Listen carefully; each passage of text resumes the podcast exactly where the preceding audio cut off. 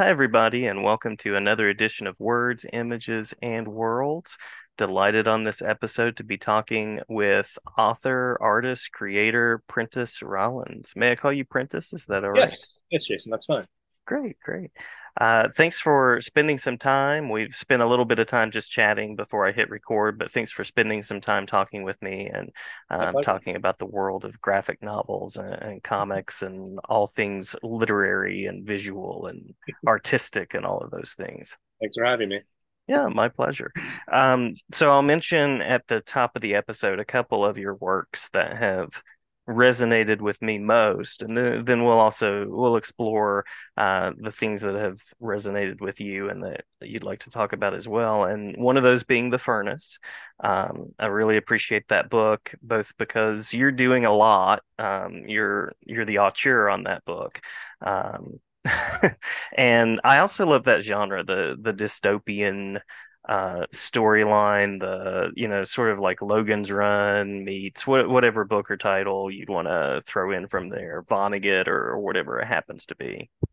Yeah, um, that that was a, a passion project. Um, it started as a prose story. I was with taking a, a uh, Gotham Writers Workshop in New York City, in uh, 2000. And I remember there were a lot of news stories uh, at the time about supermax prisons and, and prisoners being held in solitary confinement. And, um, and it was just on my mind because it was kind of in the air. Mm-hmm. And um, so I needed to write a, a, short story for this for this class, this workshop. And so I just I wrote a, a science fiction short story. Um, and it was about a um, an aging physicist lamenting his youthful involvement with um, what was called the GUARD program. It was um, this scheme to release supermax prisoners, violent, dangerous criminals, back into society. mm-hmm. um, the catch being that they would be assigned a drone that would follow them around and render them invisible and incapable of interacting with people. Um, and so that's what happens. And then there's this uh, human tragedy which ensues namely the, the guards cannot be deactivated for some reason and all the prisoners in their charge uh, begin to die off for reasons unknown. And it's you know it's left to the reader's imagination why they're all dying whether it's uh, there's some means of suicide or who knows. In any case um, the, the story was well received in the uh, workshop and uh, about it was about 2005 i decided i wanted to give it a graphic novel treatment. Mm-hmm. um, in the meantime i had lost the short story. I, I for some reason didn't have it on my computer and i had lost my hard copy. So i had to reconstruct it from memory in the form of a graphic novel script which was easy enough. Um, but i fleshed it out a lot. I added uh, a lot of elements and characters. And um, got it to the point where it was about uh, close to 200 pages and then i did a second draft and a third and then i started uh, doing the art um, in any case i worked on the art for um, the better part of seven years but it was off and on. It was a wow, back burner wow. project. Yeah. I set it aside for a couple of t- times for a period of about a year each and um, just whenever i had you know a paying job of some sort i had to set it aside but i kept returning to it in any case, um, yeah, it was um, published by Tor Books in 2018, and I was delighted with the um, with the results and, and delighted mm-hmm. that it found such a great home. Um, and I'm I'm also um, you know pretty pleased with it. Um, yeah, just in yeah. terms of the. I mean, it's a funny thing. It was originally you know when I was when I was doing the art, it was um, I I was seeing it in black and white Mm-hmm. And so I, was the artwork is pretty dense and intricate and detailed and textured. Um, but the publisher told me they wanted it in color. So I had to spend six very happy months um, scanning and coloring the pages with Photoshop. It was a very fun thing to do because I knew the book had a home. Yeah. And, and, and everybody seemed convinced that it would make it better. And I think it did. So yeah, yeah. yeah that was that was my first my first um, you know, uh, I guess it was sort of my technically my debut graphic novel.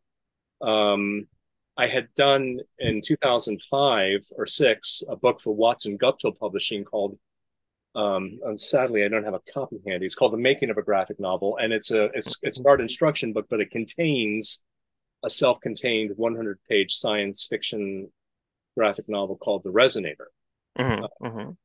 which, um, funnily enough, is the it's really the only thing I've ever gotten, you know, fan emails for. Oh, every nice. year, every year I'll get one or two emails saying I really love the Resonator. Uh, never gotten any for the furnace, not yet at least, but uh, you you can consider this a fan email. Yeah. Uh, yeah, that that is funny. It's funny what people respond to, and uh, I mean, Tor is is a great home for a passion project. That's Yeah. uh, fantastic. And I have to ask, being focused on uh, a super max setting and and the sort of ideas that you're playing with. You said you're a phil philosophy. You were a philosophy major, is that I, right? yes, in, in college, um, I I did not study art. I I majored in philosophy and history, and then I was intent for a while there on a career in academia. So Oh, I got wow. into a PhD program at Rutgers University, um, and uh, I left after two years with a master's because I had decided that I wanted to pursue my passion for comics. Um, Mhm, mhm. I started drawing comics when I was 11 years old, which is when Star Wars came out. It wasn't Star Wars Episode 4, it was just a movie called Star Wars. Uh-huh. Yeah. And me and my, my best friend, Mark Hoffman, we wanted to make our own Star Wars comics. Um, so I pestered my mother to get one of these black bound hardcover sketchbooks. Uh-huh. And two weeks later, she did, and I started filling it up with comics and um, and I and I did it all through adolescence and high school. And I kind of set it aside during my college years because, as I said, I was preoccupied with um, with philosophy. Um, anyway, I can show you real quick because Yeah, please do. Because the, the the beauty of having these hardbound sketchbooks is, you know, uh, they're they're Oh, So this is from about age twelve or thirteen. I don't know. Yeah, that's all. It's so cool that Right. you still have that. Yeah, yeah, but you know, it's kind of uh as you can see, you know, it was a there, I've got many of these and they're just absolutely full of comics. It was a different Mhm. world. It was a different era back then. You know, kids Yes. had time on their hands. They they weren't distracted by uh, TikTok and five bazillion TV channels and they um Mhm. and they didn't have anywhere near the same kinds of demands that are placed on kids these days in school. Um, True, true. So yeah, I had uh, that's how I filled my spare hours in my summer. I I drew and drew comics. Um, yeah, so uh, but I so I studied you know philosophy in college and grad school, and I I did have to um, in in terms of just my path into the comics industry, in um, when I was yeah I was about 25 when I decided to make a serious go at it, and my drawing was good, but it wasn't quite at industry um, standard. So I did have to take. So for two years living in New York City, I, I worked as an office temp half time, and the rest of the time I I drew and practiced, and I took a lot of classes at the Art Students League on 57th Street in Manhattan. Mhm. Uh, and it was it was all just figure drawing classes. Just you're just sitting there hour after hour drawing drawing models, um, posing, and and I would copy drawings out of an artistic anatomy books by people like Bridgman and and, and Burne Hogarth, and um, after about you know, and then I started producing sample pages and taking them taking them to conventions in New York City and Washington D.C. Mhm. Um, and um, after about five or six you know, iterations of doing that, I um, I got my first job inking for a, a rinky-dink publisher in Long Island called Personality Comics. This is the early '90s. Uh-huh. They did these um, spoof books. They would take the Marvel and DC superheroes and do spoof versions of them, kind of parodies. So for about six months, I was inking for Personality Comics for um, you know next to nothing, and and then and then I started, and then I um, met the people at Milestone Media in 1993, Mhm. and McDuffie and Denys Cowan. Milestone was a company that was partnered with DC um, they had separate offices, but they were they were producing um, four core titles: Static, Hardware, Icon, and Blood Syndicate. And their angle was they were uh, multiracial, um, ethnic um, superheroes. Um, mm-hmm, mm-hmm. So that was they were kind of doing that at a time when nobody else really was. Um, and um, I got a job as a colorist there, and then I I um, finally got a job as doing inks there. Mm-hmm, and mm-hmm. for about four years, I worked full time for Milestone um, under under the mentorship of Denys Cowan. Yeah, very very fine and great artist. Um, he and I did Batman: The Ultimate Evil together. Mm-hmm. Um, that that was the other title I was going to mention. Yeah, yeah, yeah. Um, and Denys was a great teacher and a, and a, and a, and a, and a good friend, and um, I learned an awful lot from him. Um, Milestone, kind of in its first um, uh, version, folded and closed down in 1997, at which point I started working just for DC. Mm-hmm. Milestone is going to, uh, undergoing a resurgence right now. Um, Love it, yeah, and I'm so glad. Yeah, yeah, yeah. I mean, me too. It's kind of been in the works for a great long time. Um, yeah, so that was that was kind of my route, my circuitous route, you know, into into comics. But I I think like like a lot of the the, the short form is like a lot of uh, professional comics artists. I um, started drawing as as a little kid. Yeah, uh, and, and, I was 27 when I started getting my first real paid work, which is actually at least back then it was kind of late. I was kind of a hmm. grand old man, sort of, because so many so many people start, some of them while they're still teenagers, mm-hmm. Working professionally. Um, yeah, but um, I didn't want to keep uh, inking other people's work for I you know I, I, I penciled about 10 issues of hardware and inked many others so I did do some penciling but I had become known as an inker and I didn't I didn't want to keep uh, doing it for the rest of my career um, um, so that was another reason why I, I, I wanted to do things like the furnace you know more mm-hmm. sort of um, you know kind of literary science fiction things which is really kind of my passion. Um, yeah. Yeah. and um and i that really wasn't didn't bode well for me you know just staying in the orbit of dc um so yeah. They should they should circle back because those i think there's a real space for the the kind of storytelling that the furnace is um and and i think people appreciate that um, so. Maybe. I mean it, it's uh, a funny thing about the furnace. Um, in terms of when I was actually like writing the dialogue um, and the pacing, I you know the I was actually thinking in terms of American plays, which oh, I yeah, yeah. which I really love. In particular, um, I I had in mind Long Day's Journey into Night and Who's Afraid of Virginia Woolf. Oh wow, yeah. Those those were the two um, kind of wells that I kept going back to for inspiration about the you know how to structure the dialogue and also just in terms of how the characters related to each other mm-hmm. um, because uh, you know the, the two main characters are um, you know alcoholics struggling with that Mm-hmm, mm-hmm. And, and and and that that's a theme which um, you know is uh, right at the forefront of Who's Afraid of Virginia Woolf and Long Day's Journey into Night mm-hmm. is uh, alcoholism and how it uh, wrecks lives, you know. And so yeah. I was I was kind of in that space when I was when I was in, you know actually writing the script of the graphic novel. Yeah, both of those, um, I, I can see that inspiration because, I mean, both of those are so great at showing tension when it's not even on the surface yet. There's kind of that pot boiling beneath the surface, kind of, you know, things are going to explode.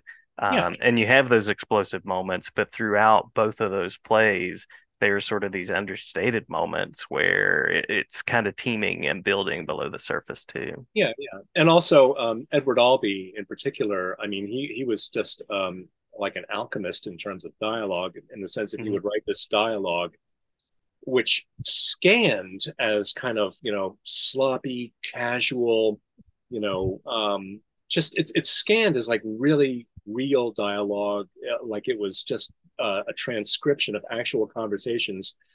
But um, each line is um, is pregnant with so mm-hmm. much uh, subtext and and meaning, mm-hmm. and I mm-hmm.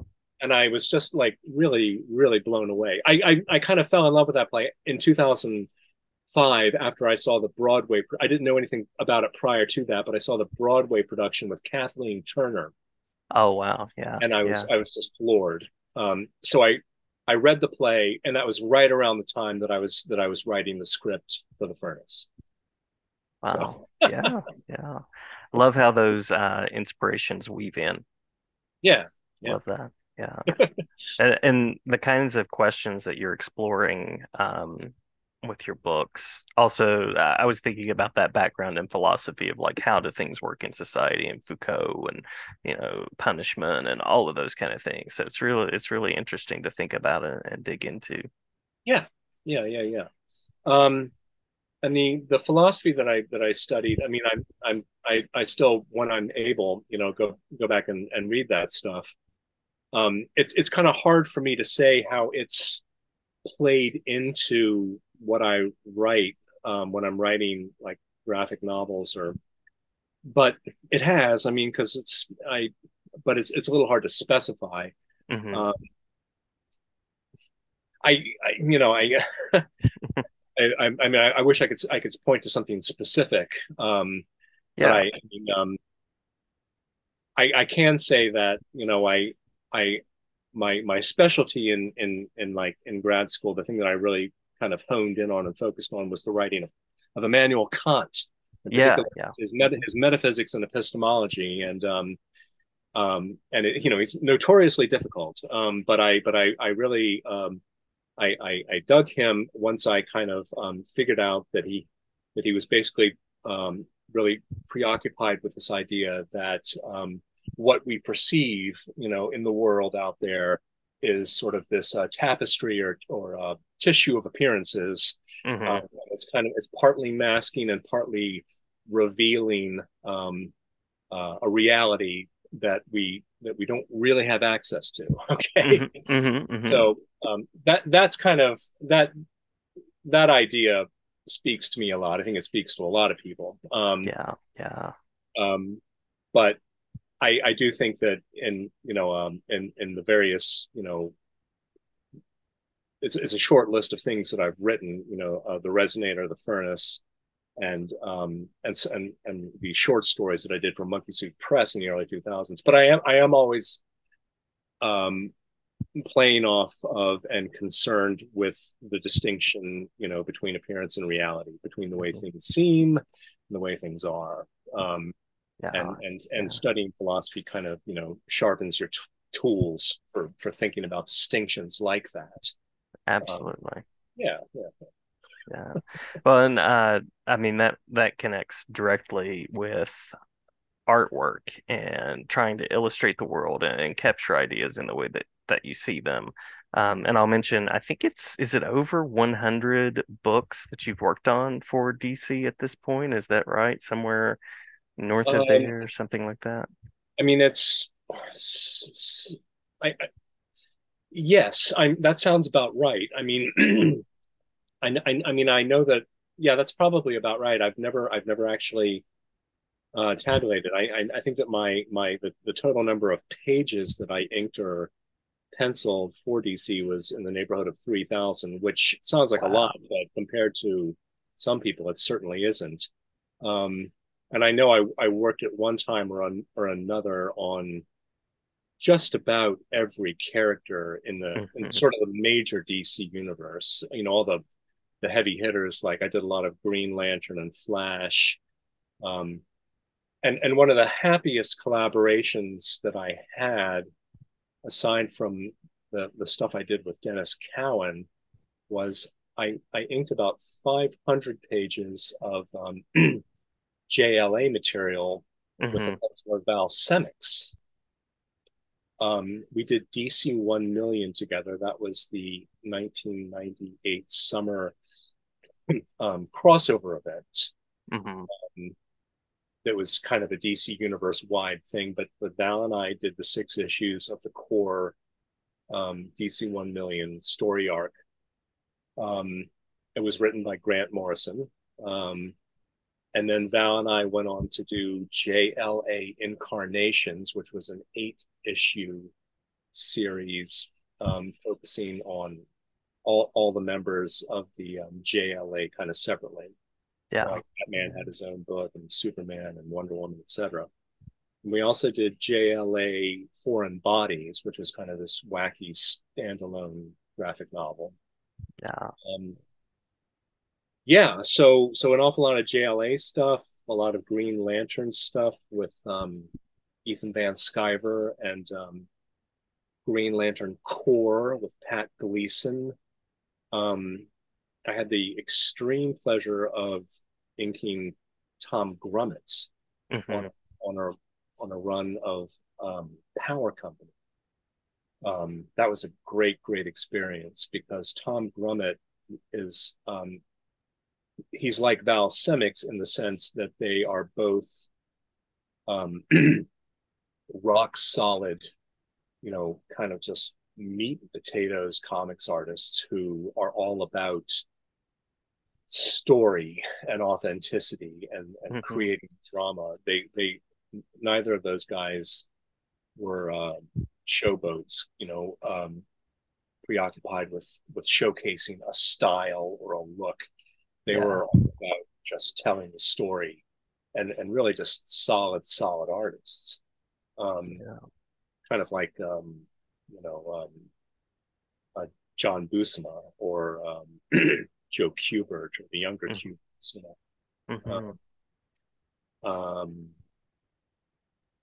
oh, and the other an, another I, I also uh, one of looking back, one of the things I'm most pleased about during my time with Milestone was that I had the privilege of inking an issue of Static penciled by Gil Kane.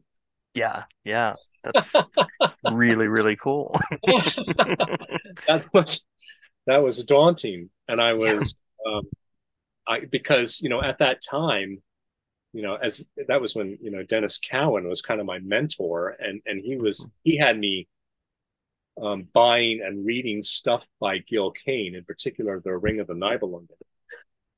Um, and I remember him saying to me, "You're just not going to find anybody better to study."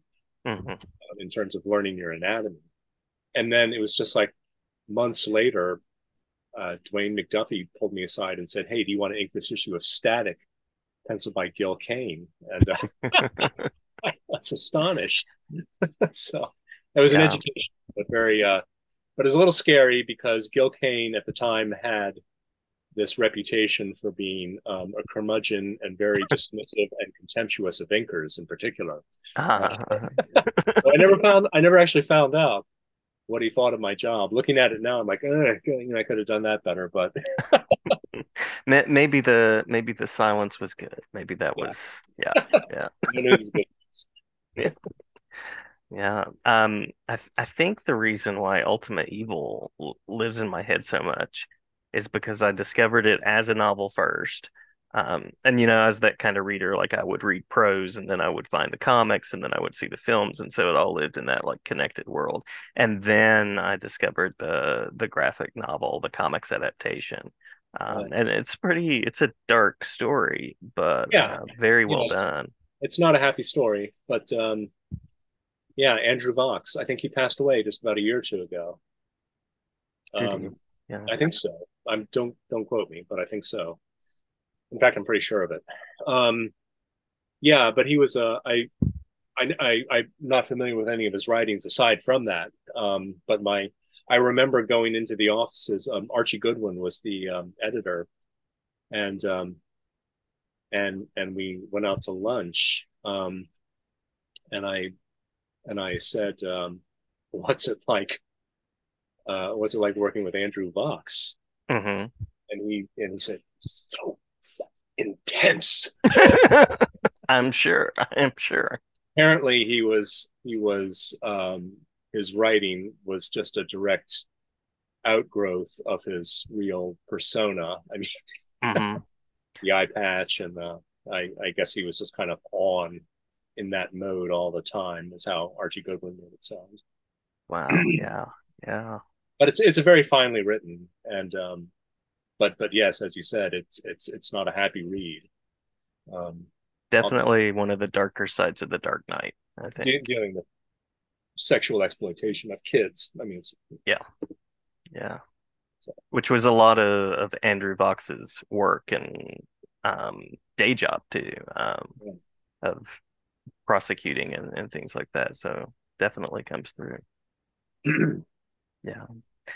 So so at this um, point, having done all of these works, uh, any current projects or go-to web spaces or anything like that that, that you'd like to I, share I, about? I mean, I, this book um, just came out from Phaidon um, about about two and a half months ago, and I just finished a string of uh, it's how to draw sci-fi heroes and villains.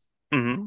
It is the sequel to how to Draw Sci-Fi Utopias and Dystopias, which was published by Phaidon in 2016. Um, and these are their their art instruction manuals, but their their peculiarity is they deal only with science fiction, which which has basically been my um, chief ruling compelling passion since I was six years old and saw Westworld in its first run in the movie theater. Mm-hmm. Um, uh, yeah, so this one uh, deals is, is is mainly just focusing on brainstorming, designing, and concocting um, characters. Love it.